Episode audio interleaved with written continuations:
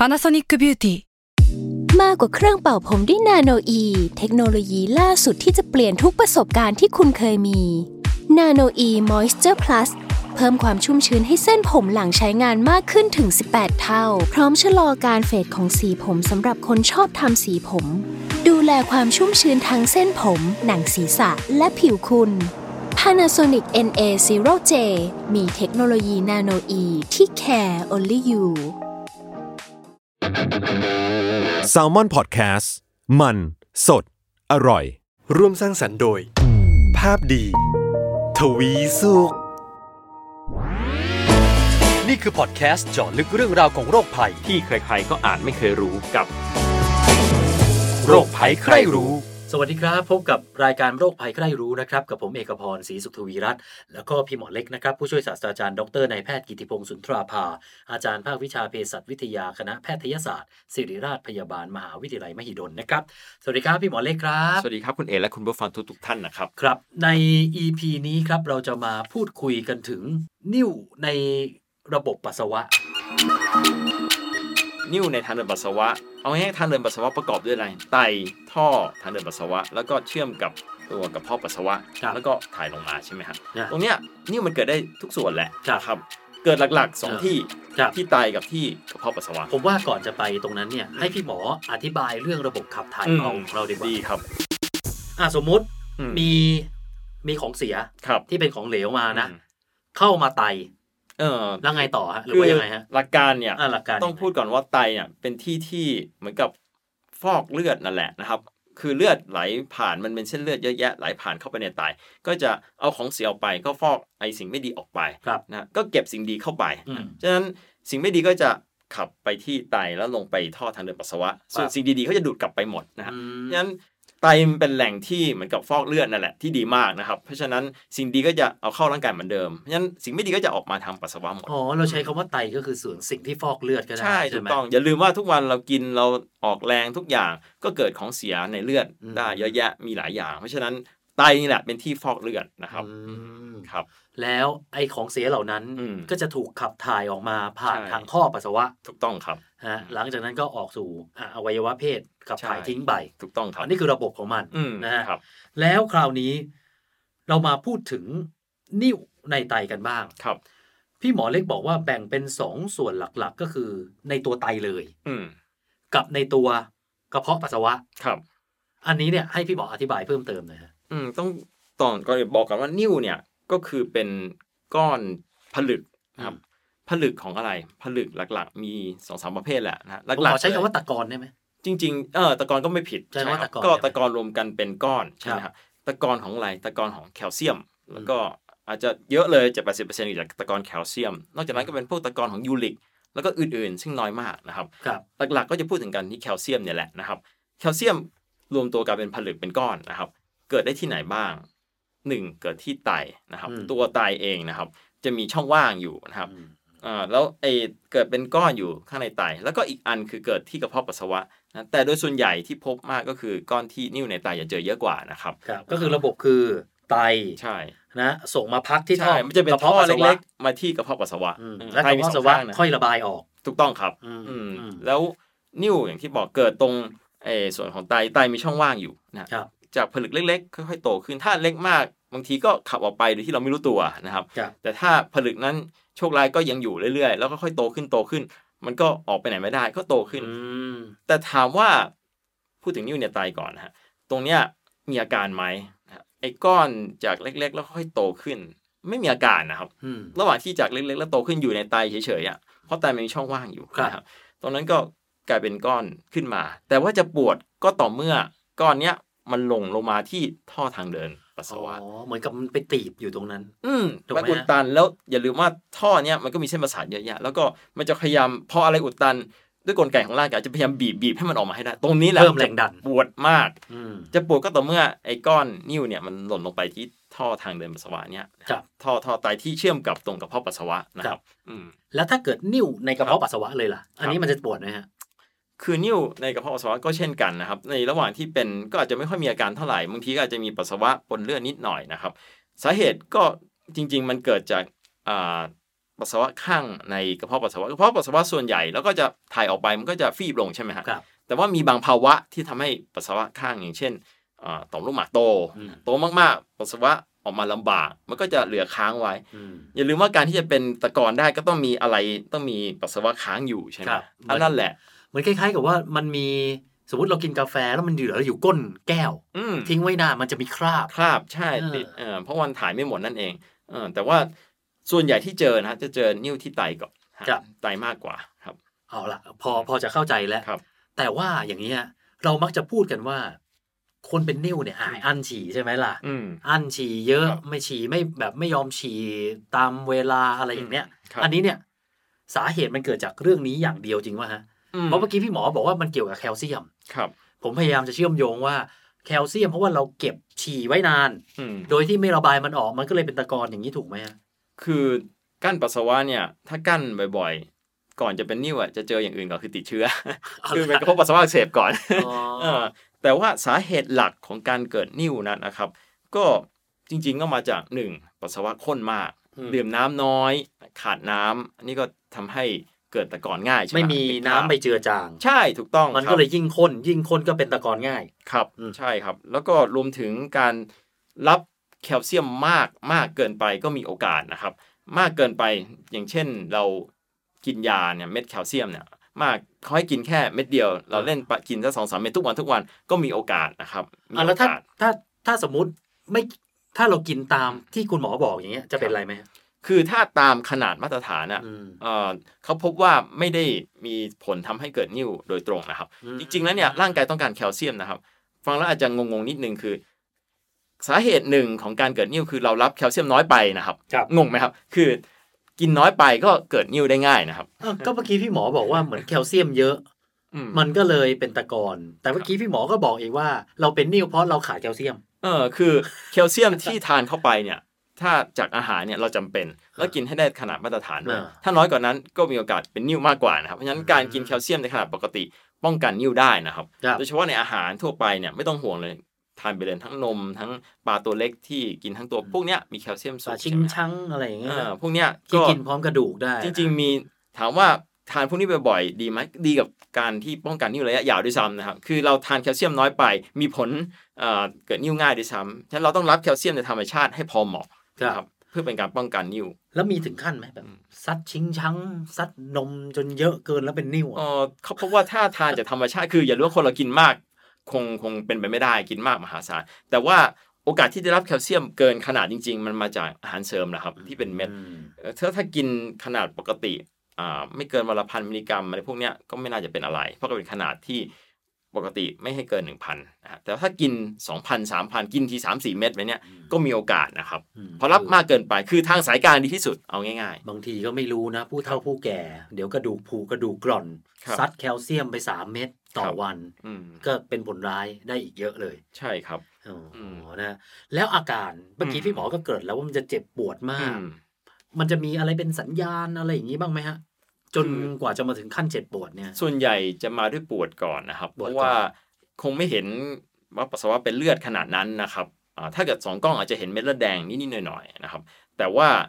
การที่มาที่โรงพยาบาลส่วนใหญ่มาเพราะปวดอืมอืมปวดแบบปวดยังไงนะปวดยิ่งกว่าคลอดลูกอีกนะครับนะฮะปวดรุนแรงมากเป็นอาการปวดอันดับต้นๆของมนุษย์เหมือนกันครับปวดจากนิ้วเนี่ยนะครับอืมปวดตรงไหนก็ปวดตรง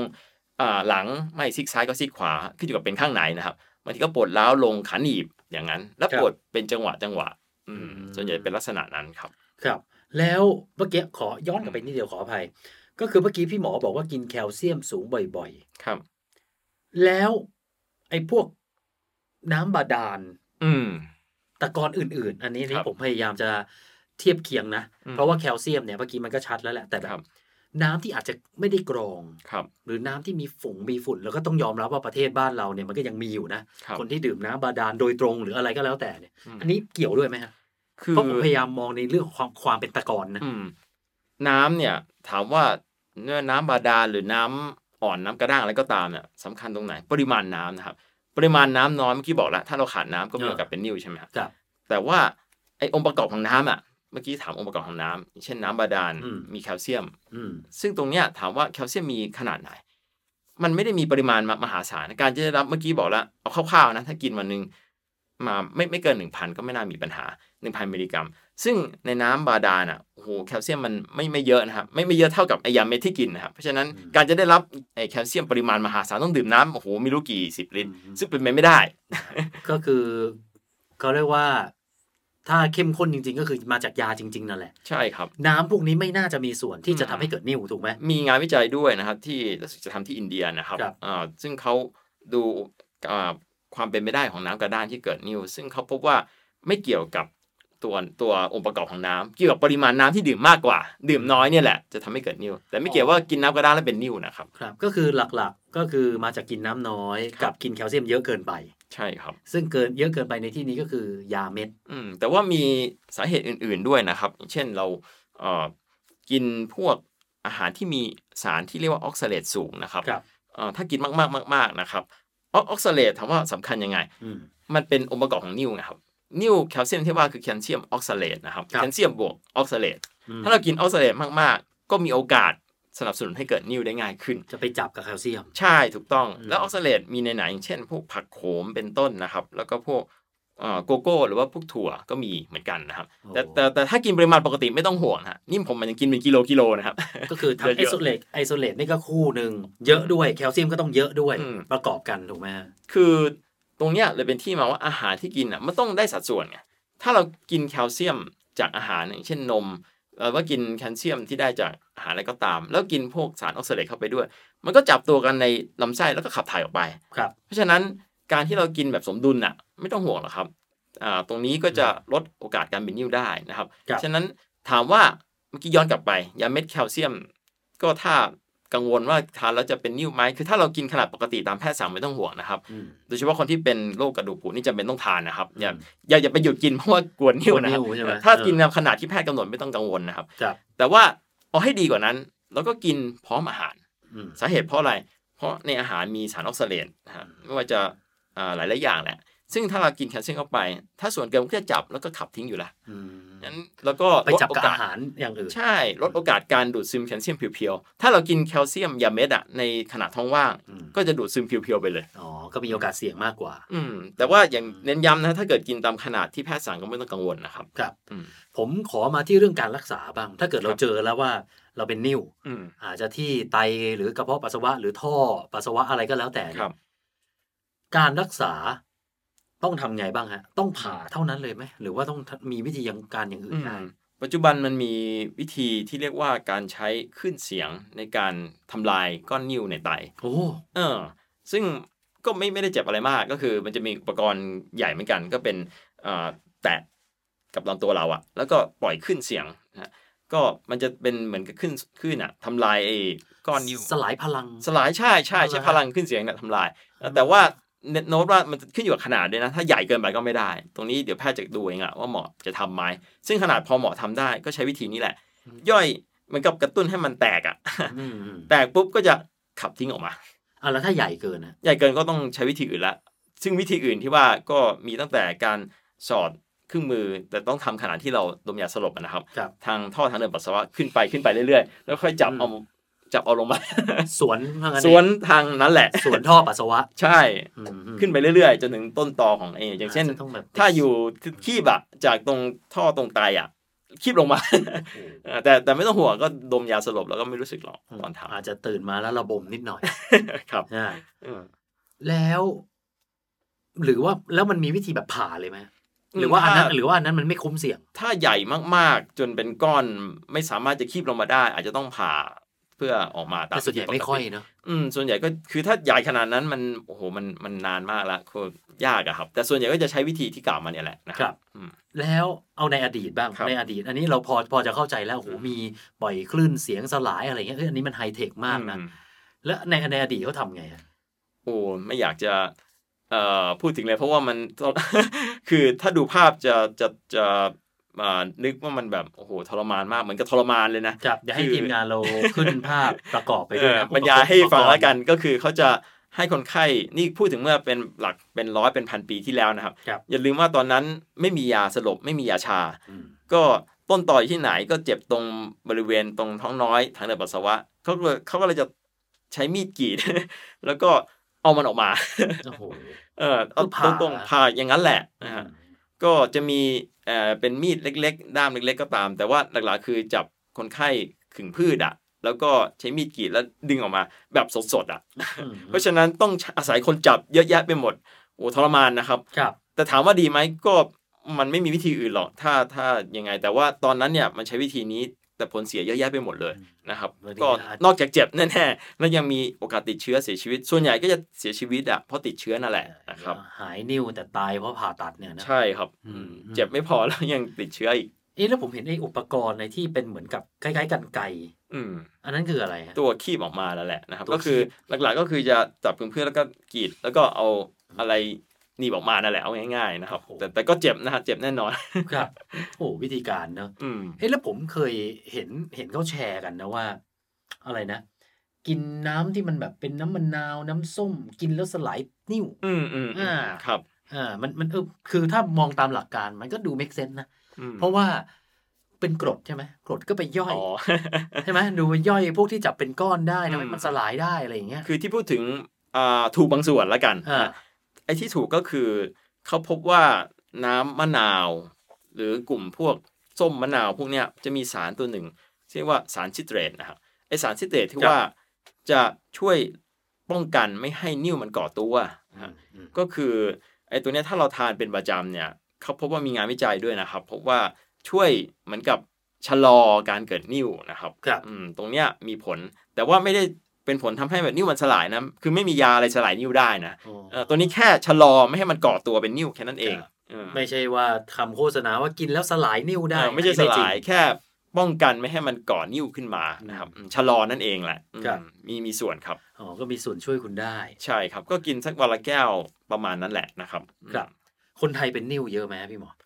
คือเพราะผมอืมคนใกล้เคียงผมคนใกล้ตัวผมนะครับ มีเยอะมากที่กินน้ำน้อยครับ คนไทยกินน้ำน้อยนะอืมโดยเฉพาะถ้าเกิดคนทำงานในออฟฟิศอะอืมหนาวหนาวๆเย็นเย็นๆแล้วไม่ค่อยกินน้ำกัน ใช่ก็โซนที่พบนิ่วมากๆ ก็โซนเขตร้อนนี่แหละ ก็แน่นอนเราเสียน้ำเยอะจากเหงื่อใช่ไหมครับครับ ยิ่งดื่มน้อยก็ไปกันใหญ่เลยนะครับอืมก็ปัสสาวะข้นก็ทำให้เกิดนิ่วง่ายนั่นแหละนะครับอืมเอ่อน่าจะเจอเยอะมากอย่างที่อเมริกาก็เจอหนึ่งในสิบเลยแหละนะคครัรับบเอ่อตรงนี้แต่เมืองไทยน่าจะเจอเยอะกว่านั้นด้วยซ้ำตัวเลขที่แท้จริงอ่าตรงนี้บอก บอกไม่ได้ไม่ไม่ชัดแต่น่าจะเยอะมากครับ ดังนั้นเนี่ยถ้าผมพูดว่าวิธีการป้องกันนิ่วที่ดีที่สุดก็คือ กินน้ำเยอะๆอย่างนี้ผมพูดถูกอืไหมมถูกต้องครับดื่มน้ำเยอะๆแล้วก็อ่าก็ออกกำลังกายปกติทานผักผลไม้เยอะๆนะครับ แล้วก็อันหนึ่งที่พบว่ามีโอกาสก็คือการกินเค็มมากก็ไม่ดีนะครับ กินเค็มมากมีโอกาสกระตุ้นให้เกิดนิ่วเหมือนกันนะฮะยังงั้นไงก็ฮะระบบกลไกมันจะเอเป็อมันออกมันไปเกี่ยวข้องกับลัษณะเอ่อถ้ากินเค็มมากมันทำให้แคลเซียมขับมาเยอะนั่นแหละอ๋อที่ขับไตแคลเซียมใช่ทำให้ เกิดโอกาสเกิดนิ่วได้ง่ายขึ้นจากการกินเค็มเยอะ ฉะนั้นกินเค็มเยอะมันเกิดความดันด้วยอะมันมันก็ไม่ดีหลายอย่างอยู่แล้วนะครับอืมฉะนั้นลดเค็มนะครับดื่มน้ำเยอะๆออกกำลังกายสม่ำเสมอนะครับ กินผักผลไม้เยอะๆนะครับแค่นี้แหละก็ช่วยได้เยอะแล้วนะครับครับพี่หมอมีอะไรฝากทิ้งท้ายไหมฮะ เรื่องของนิ่วอืมก็หลักๆตรงนี้เนี่ยจริง ๆ การเป็นนิ่วได้อะมันจะมีอาการปวดนำมาก่อนแหละนะครับอ๋อแต่ว่าการตรวจสุขภาพ ก็มีส่วนทำให้เราเจอนิ่วก่อนได้เหมือนกันนะเพราะว่าการตรวจสุขภาพยังมีเจาะเลือดตรวจปัสสาวะบางทีตรวจเบื้องต้น ทั้งที่เราไม่มีอาการก็อาจจะเจอได้นะครับแต่ก็อย่างว่าถ้าเกิดเจอนิ่วในระยะแรกๆ ก็อาจจะยังไม่ทำอะไรนะครับ ตรงนี้บอกก่อน คือถ้าก้อนนิ่วเล็กๆบางทีมันก็หลุดไปได้เองได้เหมือนกันนะงั้นแพทย์ก็จะพิจารณาว่าตรงเนี้ยถึงเวลาต้องรักษาหรือยังหรือว่ามีผลอันตรายคนไข้ไหมบางทีถ้าพบว่ามันเล็กมาก ก็อาจจะรอได้อืมเพื่อมันจะหลุดมาได้เองนะครับ ครับอ่านะก็อันนี้ฝากไว้นะครับครับ นะว่าผมว่ากินน้ำเยอะๆแหละดีแล้วครับนะคนเขาก็พูดถึงกันเยอะนะน้ำอุ่น น้ำอุณหภูมิห้องอะไรอย่างเงี้ยมันก็ช่วยชำระล้างอะไรไปได้หลายอย่างนะครับใช่ครับเอาละฮะวันนี้ก็เวลาหมดแล้วนะครับครับณผู้ฟังอยากจะฝากคำถามแนะนำติชมรายการส่งกันมาได้ครับ ในเพจของ Salmon Podcast หรือว่าจะมาทางที่เพจของภาพดีทวีสุขก็ได้นะครับ วันนี้ผมกับพี่หมอเล็กลาไปก่อนนะครับ สวัสดีครับ สวัสดีครับ